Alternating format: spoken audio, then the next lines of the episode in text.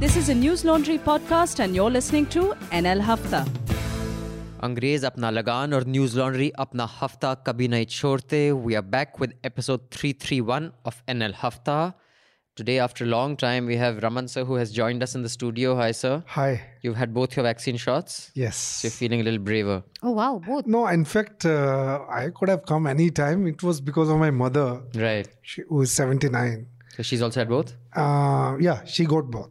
Okay. Uh, so th- I think because of that, I didn't step out. Right. So in the studio, there is Manisha, Hi. Raman, Hi. and me, Abhinandan Sekhri. Joining us on the phone line, both from Chennai, is our wonderful, very own Jayashree Arunachalam. Hi, Jayashree. Hi. And also joining us on the phone line from Chennai again is Rajesh Rajamani. Hi, Rajesh. Hi. I'm sure many of our listeners already know you, but for those who may not, I will give you three line introduction. Rajesh is a film critic and director. You may have seen, and if not seen, definitely heard of his film that made waves called The Discreet Charm of the Savarnas, which was so discreet that it went over many people's heads. I, I, I know that, that what is the point of satire? Just like just like uh, Anurag Kashyap's Gulal went over many Rajputs' heads. they they thought it was It was a glorifying pride, them. it's a Right, pride right. movie. Uh, so, uh, and he's also a film critic. Uh, he writes for the News Minute. He's also written for News Laundry. So, welcome, Rajesh. How are you? Yeah, I'm good. Thank you. And uh, have you had one shot, two shot, both shots? Had COVID? You are COVID and two shot COVID and one shot, no COVID, both shots. There are many combinations. Well, I, well, I well, I did have COVID like in March, but I've had my first shot now. Oh I great. see. Right. And you guys stepping out in Chennai? What's it like? Um, Chennai, I think um, no, I think we, we have a lockdown right now. We uh, gonna have it till the end of this week, uh, like a full full lockdown. So you know, I think um, I think even after that, it might get extended or something, or even if it's not extended, it's gonna uh, not completely brought down. It, it, it might be only partially brought down. So I think the, the city is still, uh, you know, people are staying indoors as of now. Right. So, uh, before the panel gets into discussing four major things that we need to, uh, Jayashree shall give us the headlines of what made news this week. And we are recording this episode of Hafta on Thursday, the 3rd of June at 11.50 in the morning. Yeah. So the headlines of the week uh, CBSE Class 12 board exams and ICSE exams have been cancelled thanks to the COVID pandemic. The decision was taken at a meeting chaired by Prime Minister Narendra Modi. To speed up approvals for Pfizer and Moderna vaccines in India, the government may grant a major concession which has been requested, which is indemnity from liability. India's GDP has contracted by 7.3% in 2020 21.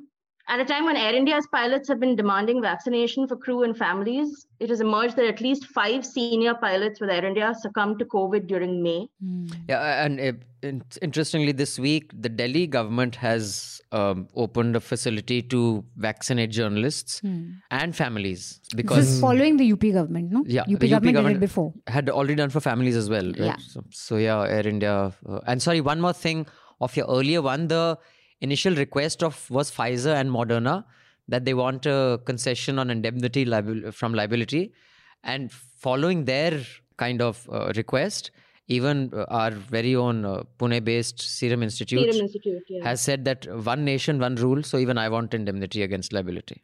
And these yeah, I five think pilots. no indemnity has been provided to any vaccine so far in India. Yeah. So they're saying if you give it to them, give it to us. Right. so these five pilots who died, uh, they were on that Vande uh, Bharat Mission. Bharat mission. Oh, I see. Uh, That's all sad. five of them.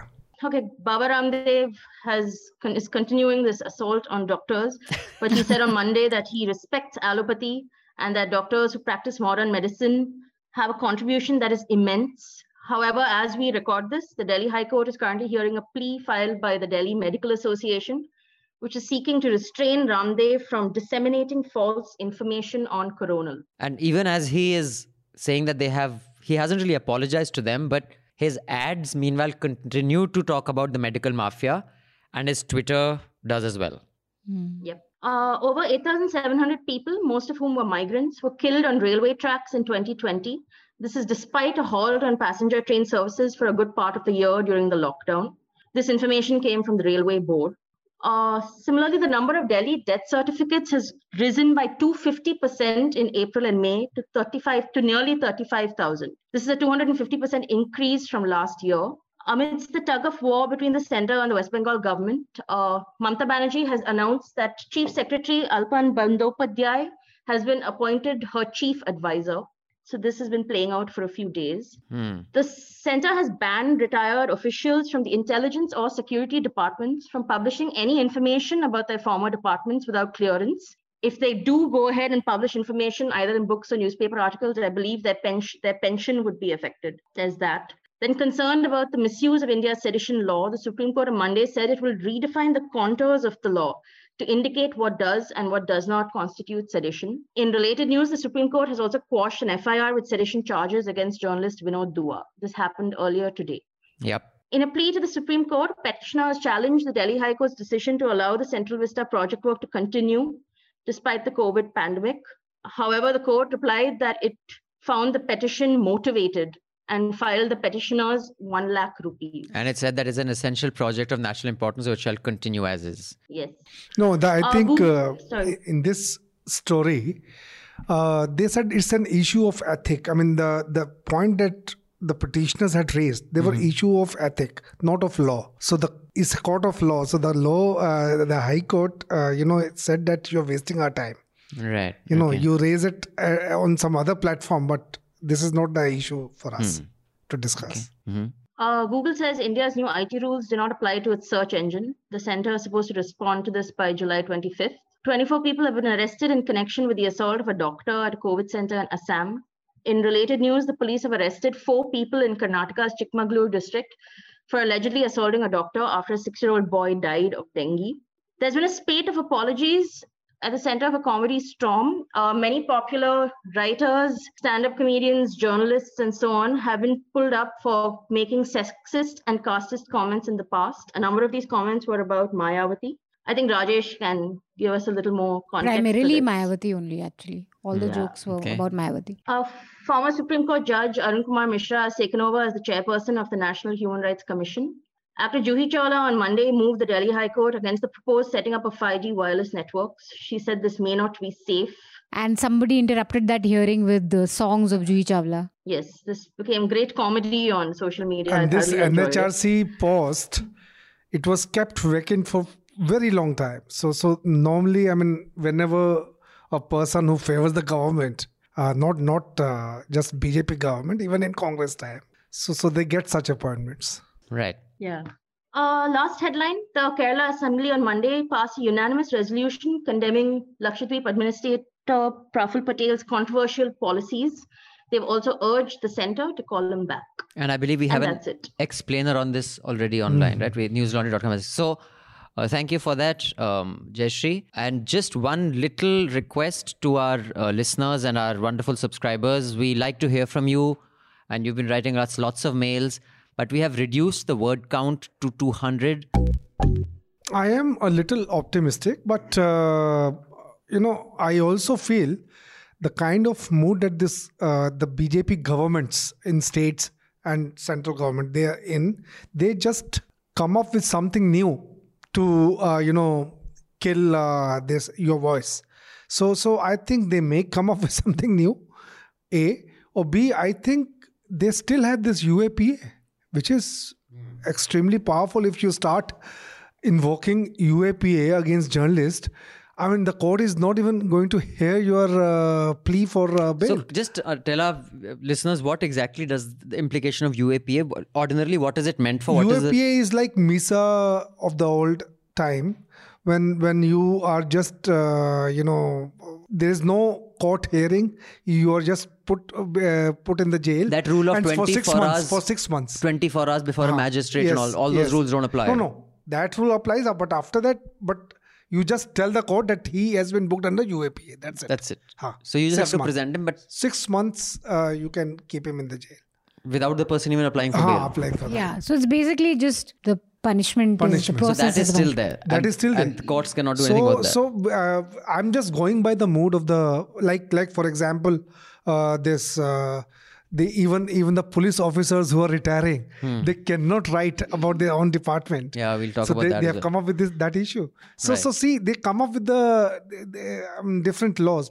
People were talking about and criticizing the government. So the moment you start criticizing, they try to find the way to neutralize it. So I think Uh, again, Yeah, I mean, this if the, the act itself is unlawful prevention, so yeah. I mean, to prevent unlawful activity is so vague that it allows you to put anyone in Like Siddique Kappan, you It's can just like- say he was on his way to Uh, ignite a riot in Hathras. So we have to prevent him from doing that. Put him in jail. Keralite Yeah. who doesn't even know Hindi well Right. is coming to Hathras to ignite. No, I mean, as as per usual, I am not optimistic at all.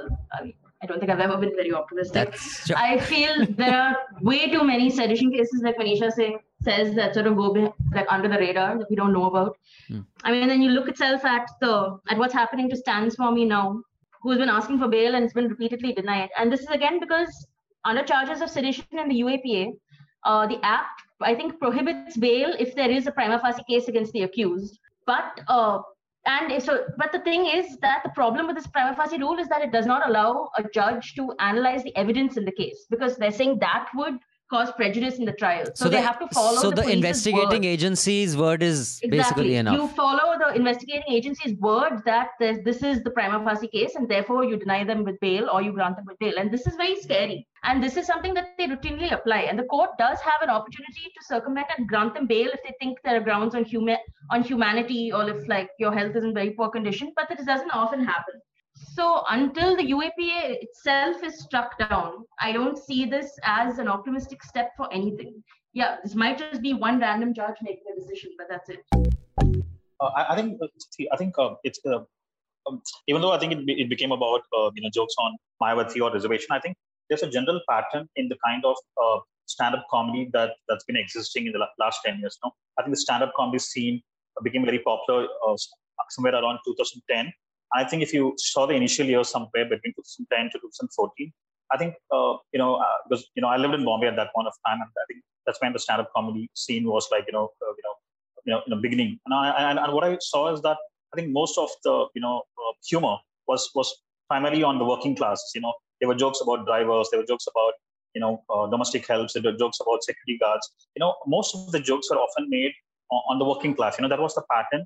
And I think uh, the audience loved it too because you see, it's a very homo- again, it's it's a very elite thing. It's you know going to a stand-up comedy show is more expensive than going to a film.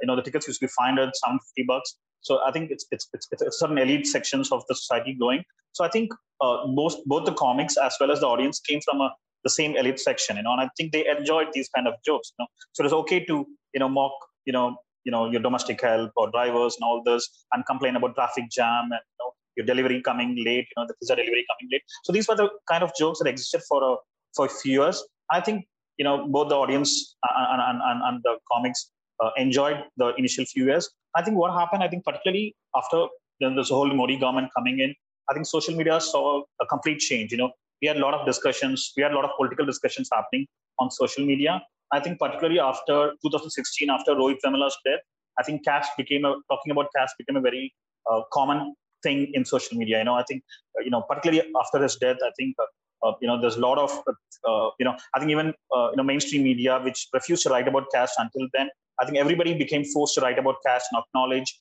and talk about the caste privileges and the differences and the problems, uh, you know, uh, that, that, that come from the caste structure.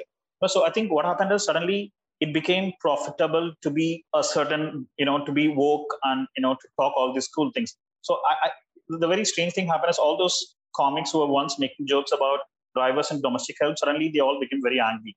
I think 2000, after 2014, they all became very angry. And, you know, they started saying very politically correct things. And even the slightest politically incorrect thing was mocked at. You know, it became it became a much cooler thing, both among these elite audience as well as the comics to become very uh, be politically correct and woke. You know, and that became a currency in, in the last four five years. And and I think uh, that shaped the stand-up comedy scene in the last four five years. So obviously these comics have forgotten to delete their old jokes or tweets and all that stuff. So I think uh, when people find these old tweets and jokes and or, or, or these shows, there's a drastic difference between what happened in 2010 to 14 and what happened after 2015 to 20. You know, so obviously there is a you know people are going to find these new woke icons very hypocritical because of how quickly their stances have changed in a few years. You know, and I think that's that's I think that's what you know, uh, irrespective of any particular individual, I think uh, because it, this is not a case of just one comic or two comics. You know, this this has been happening throughout the whole con, you know uh, stand-up comedy scene. You know, so I think it's a it's it's, it's been a, it's a widespread pattern, and I think this this this has happened throughout all metro cities. One one difference I would say is uh, I think uh, the pattern that emerged in social media, like what people were discussed for all this, uh, the differences between 2010 and you know right now. uh, is very true for Bangalore, uh, Bombay, and Delhi. But I think uh, the, the scene in Chennai is very different because I think Chennai has always had a, a certain anti-caste movement through Dravidian movement and through the Ambedkarite movement here. So, uh, so we, we don't find uh, the stand-up comics uh, here making direct jokes on you know a, a lower caste political leader or, or, on reservation or on working class. So what happens here is there are some because because it's it's, a, it's fundamentally a Tamil Brahmin dominated space. Both the audience and the comics coming from the community. Uh, so uh, uh, so what happens is the jokes are often about the positive stereotypes about the community. You know about how they are intelligent, how they're good at maths, how they go to IIT, how they go to GRE, you know how they go to IIT coaching, and how they work hard. You know, so most of these jokes are often about these, you know, uh, uh, it looks like criticism, but they're often uh, reinforcing positive stereotypes. You know, that's the kind of uh, comic uh, scene that Chennai has created, uh, which is slightly different from what's happened in the other metros. So yeah, that's what I think about what's happened. And after that, the chief secretary was called to Delhi, recalled because it under the Department of Personnel and Training, that is DOPT, they all report to the central government. Uh, he was recalled over here. She refused to relieve him. It has never happened in the history of India that a chief secretary, which is a topmost bureaucrat of a state, is called back without consulting the chief minister. He refused to come. She said, I will not relieve him. And although he had got an extension because his retirement had already happened, three months extension, he got a loophole. He said, I resign. I don't want any more extension. So he resigned. He's, yeah, retired. So correct. It was because a, a, resignation cannot be given. It yes, has to be yes. accepted. It Retire. was just a retirement. Uh, uh. So he retires. He doesn't take the extension he's got. She reinstates him as advisor and he stays there. So they have outwitted the Chanakya and Modi at a game of technicalities. Now, this has led to, of course, that, you know, where are bureaucrats? Who do they report to? Does this augur well? So, th- this is the context, and I will just spark off this discussion with the following anecdote. I don't know, Raman, what uh, your uh, friends in the bureaucracy tell you, but uh, the few that I have, are really pissed off with the central government. Uh, most of them don't have the guts to say it, and bureaucrats are trained to obey. They will obey anything. It is shocking, I, and I find that really distressing actually. But they are not happy with how they're treated, especially now, and they are all now worried about how their future can get screwed fairly badly. And in the light of which, there's this new law that has come that was in a headline that people who are with investigating agencies uh, or sensitive oh. positions cannot write or disclose anything about that. So in the mm. past, we've had Maria, mm. that police chief has written a book. Amod Kanth has written a few books. Everybody. Um, well, Rauka chief. Rauka chief. Huh? What's his name? Uh, Dulat. Dulat Cow. They've all written books. So right. now we will not get any such books. In this context, do you think, and also another little subtext of this is broadcast media, the prominent ones, Times and all, narrative they run is everybody's fighting with Modi rather than trying to fix the problem.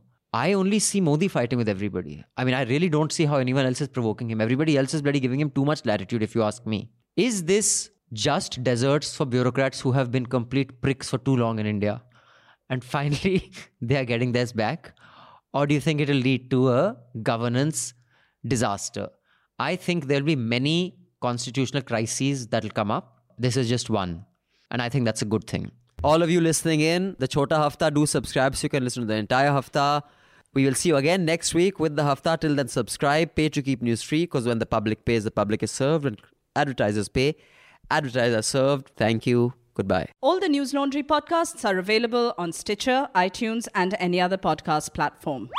Please subscribe to News Laundry. Help us keep news independent. To catch all our podcasts on news, pop culture, current affairs, and sport, visit newslaundry.com. Follow us on Facebook, Twitter, and Instagram, and subscribe to our YouTube channel.